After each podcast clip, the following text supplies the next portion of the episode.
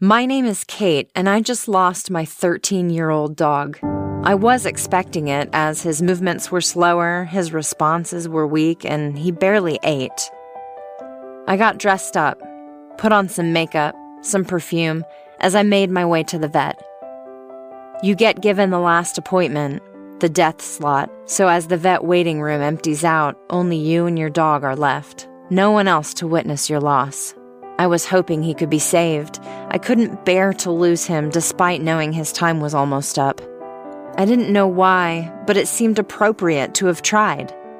I wore his favorite t shirt, a very big, colorful shirt with lots of puppies drawn on it.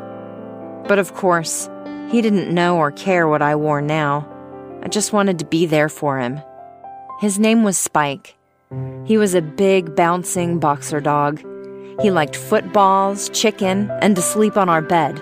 He'd been failing for a while, slowing down, losing weight, heart troubles, neurological damage, but he'd hung on in there. Every time we thought it was over, he'd surprise us. Another new drug, another new day. He'd rallied so often we joked that in the past year he'd had more renaissances than a French king. He was stubborn. I knew he didn't want to die. He didn't want to leave us. The latest sudden downturn made us realize he wasn't infallible.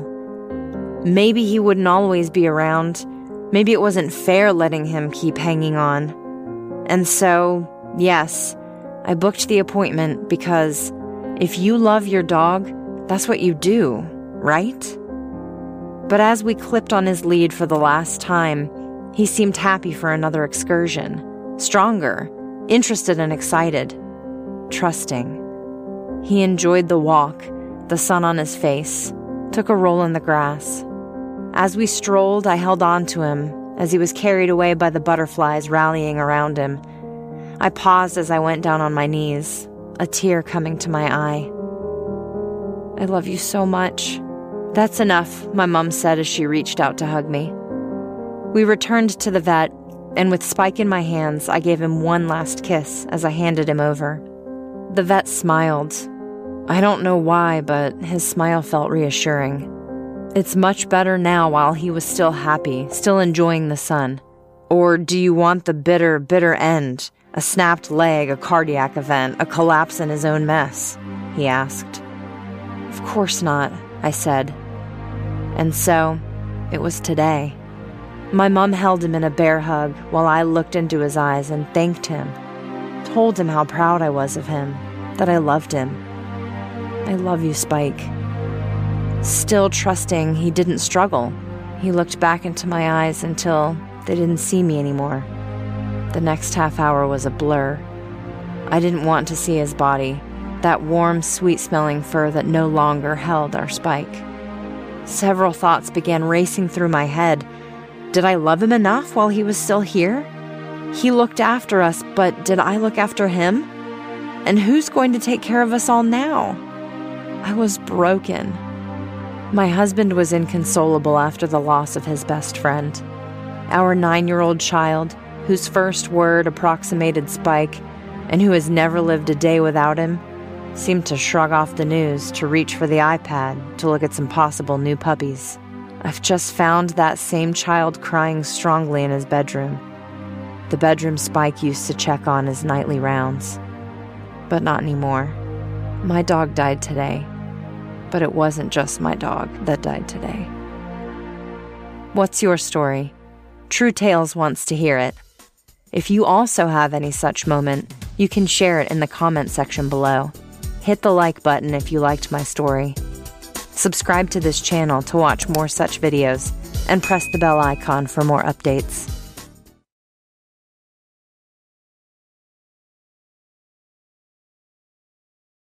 Hi there, my name is Crystal, and this is the story of when we had my mum and dad's 30th anniversary party. It was a huge bash. My five siblings and I arranged everything. We hired my parents' favourite local rock band to play, they even set up a stage and dance floor in the backyard. We made a canopy roof from lots of twinkling lights. They are my mum's favourite. We had the party catered with all their favourite dishes from the local cuisine. There were coloured ice carvings on every table. I came up with the idea of hiring a videographer to commemorate this momentous occasion for my parents. I figured since some of our relatives live out of state, we could go live for a while during the party to be able to share with them. My sister and I decided to take my mum for a little Women's Day spa retreat before the big day. We had such an amazing, relaxing time together. Something we've never taken the time to do, just us girls, before. The three of us got manicures and pedicures as well as a facial. We were delighted to see our mother enjoying herself and feeling like a queen for a day. Now, my three brothers, their job for the day was to make sure to get all 200 invitations out to our friends, relatives, and neighbours. With the larger percentage of people being local neighbours and friends, since we didn't have many relatives that lived near us. My siblings and I decided to get my parents a whole bunch of lottery scratch offs and make a basket bouquet with them tied with ribbons. And we would present them at the party right before the end of the night fireworks that we had planned. The big day came. Everyone had an amazing time. My siblings and I danced the night away and really loved seeing our mum and dad have so much fun. As the end of the night drew near, we had the videographer go live on my social media account to connect with all our family and friends that couldn't make it, so they could see us present our parents with their lottery basket. As they scratched off each ticket, everyone was chanting and shouting, Win, win, win, win. When all of a sudden my mum starts to scream, Oh my, oh my, we won, we won! Tears of joy were rolling down both their faces. My dad was in shock. One of their tickets they scratched and won was a million dollars. Now, in that basket were also tickets for a trip to Europe for both of them. They were so excited they didn't see it at first. Meanwhile, this whole time, not even realizing it, the videographer was still recording live on social media. However, while my parents went away on vacation to Europe and we siblings went to our farmhouse for a small outing, because of my posting on social media of the video that night, and all the information about their lottery winning, their gifts, and trip to Europe being out there for everyone to see, when we all came back from vacation, their house had been The only good thing is that nobody was at home to get hurt. The police never did catch who did it. But after this incident, my parents installed a 24 hour surveillance system, and we will never again post too much on social media. What's your story? True Tales wants to hear it. If you also have any such moment, you can share it in the comment section below.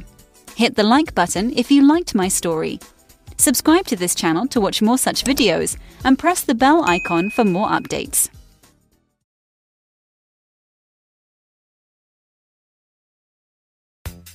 Hi there, my name is Teresa, and this is a story of when I was a little girl growing up. I had a collection of trophy animals, not live ones, the type that get stuffed and put on display. I was always eager to find some new and rare animals to add to my collection. My grandmother had started me with this hobby. I had always wanted a real puppy, but my mom and dad were both very allergic, so my grandma had started buying me these cute little real fur kitties to sleep with. She told me they were perfect because they had no dander for allergies. Also, that they don't need to get fed, and that I could never get scratched. So, from then on, I started collecting every animal I could find, and they traveled with me everywhere. When I became a little older, I started getting these uncontrollable seizures. My parents ended up taking me to many different hospitals for all types of tests and treatments. Finally, there was this one hospital that I stayed at for some time. It specialized in just children, and I was so happy because they had animals. They were service animals, special to protect the children that they were assigned to. The doctor had told my parents that I was a very good candidate for a service dog, based on the trial tests that they did with me there.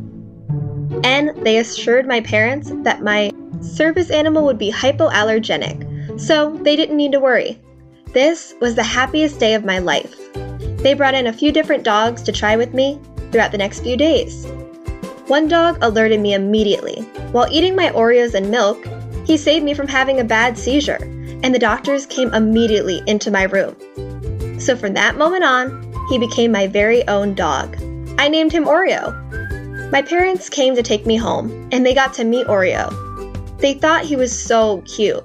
My mom was packing up all my things in my room to get ready to go, and she said, Let's not forget about your backpack of trophy animals that are on the shelf. And I told her, Now that I have Oreo as my best friend, we can find another child that has allergies and would like them.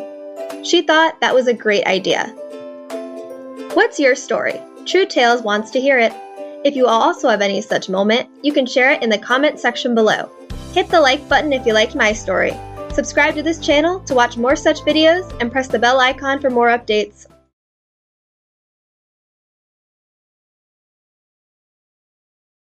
Hi there, my name is Annabelle, and this is the story of when I became very enchanted with a 200 year old historical Civil War town. So charming were the homes that I decided to buy one of the houses on the river. On the day that we had moved in, we were on the front lawn taking pictures to celebrate our first day. And as I looked back at the pictures, there was a boy in a Yankee Doodle top hat and a girl with brown eyes, black curly hair, and a granny cap on her head, staring at us from one of the bedroom windows. My immediate feelings were goosebumps, and then I thought maybe they're just welcoming us. Over the next several weeks, at bedtime, I would always feel as though I was being watched. Things on my dresser would be moved in different places, and then, one night, I was awoken to laughter of children playing. I went upstairs, thinking it might be coming from my children's room. But even more frightening, I found them asleep. And the laughter kept drawing me to the back of the house. When I entered the last back storage room, the silly, playful child laughter had stopped.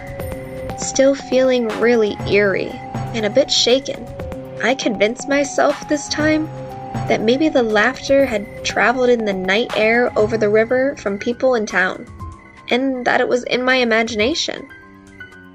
Everything had been quiet for some time until, a few months later, I came home early from work one afternoon. I decided to take a shower and get ready to surprise my kids, that we could do some baking together.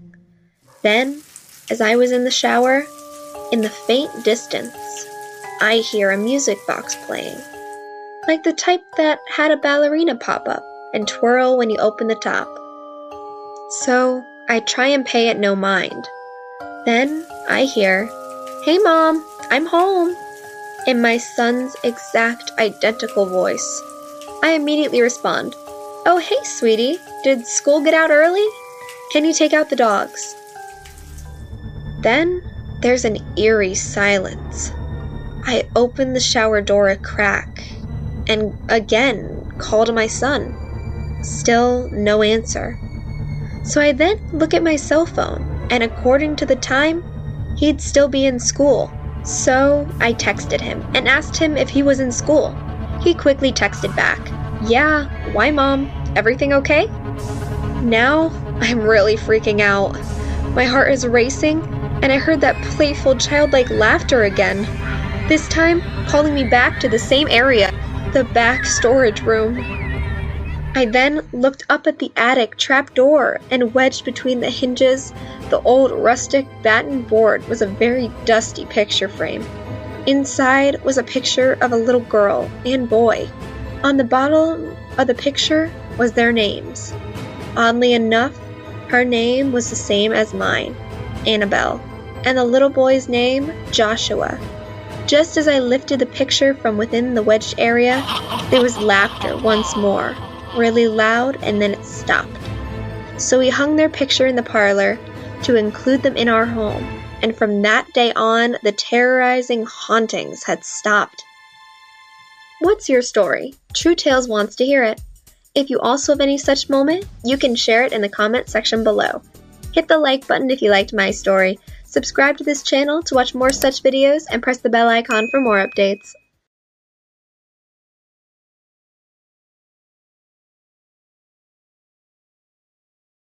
Hi there, my name is Wendy, and this is the story about my boyfriend Jack. I can remember the first time I laid eyes on Jack like it was yesterday. It was the day I joined a fitness club for my New Year's resolution. As I entered the weight training room where he was, this big, broad teddy bear of a guy, he looked at me and I wanted to just melt. I think he could feel the energy between us too, as he was casually but very intensely staring at me. As he was going to leave the weight room, he introduced himself. Hi, my name is Jack, and what name belongs to that beautiful smile? So I replied, My name is Wendy. I just joined today. He suggested that he could coach me on weights if I'd like, and that he's usually there on Fridays. I told him I would very much love that. And so from that day on, we met week after week. Eventually, we were dating. Jack would always know exactly how to take me on such romantic dates. One evening, he invited me to his house for dinner. I was breathless from the moment he opened the door. There were roses everywhere and scented vanilla candles in all the rooms. He was wearing a tuxedo and smelled amazing. There was just one thing he was wearing a hat. I thought in my mind, kinda strange to wear a hat inside. He was so sweet, so I didn't say anything. On our very next date, we met at the beach. When I first arrived, I didn't recognize him, as he was wearing a swimmer's skull cap. As he kissed me hello, he said, I hope you brought your bathing suit. The water feels very refreshing today. He rented a sailboat for the day and had it stocked with fresh strawberries dipped in chocolate and sparkling grape juice. He even thought to bring plastic colored wine glasses. I thought to myself, wow, what an amazing guy. As our dates continued, each one was even more romantic than the one before, as well as his flair for fashion, always with a matching hat. On Valentine's Day, he showed up at my door all dressed in a Cupid's costume. He had a bow and arrow and a violin playing music. He asked me to marry him, and as he pulled the arrow back, a small box popped out of the bow. Inside was the prettiest sparkling diamond I had ever seen. I started to cry from happiness.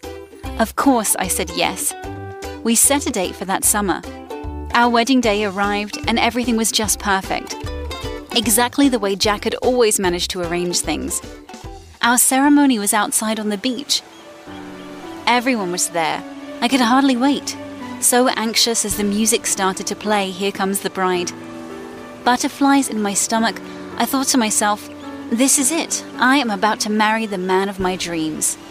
I approached the altar area and we started exchanging our vows when, out of nowhere, a huge gust of wind blows everything. And as I look back up at Jack, his head is bald. I couldn't believe my eyes. As I looked on the ground, there was a toupee. He grabbed me and started saying how sorry he was and that he loved me so much. He was afraid to show me he was bald. I told him that he doesn't need to be sorry for loving me so much that he was afraid to lose me. I told him that it was so lucky to have such a perfect man, and love is blind that I never even noticed.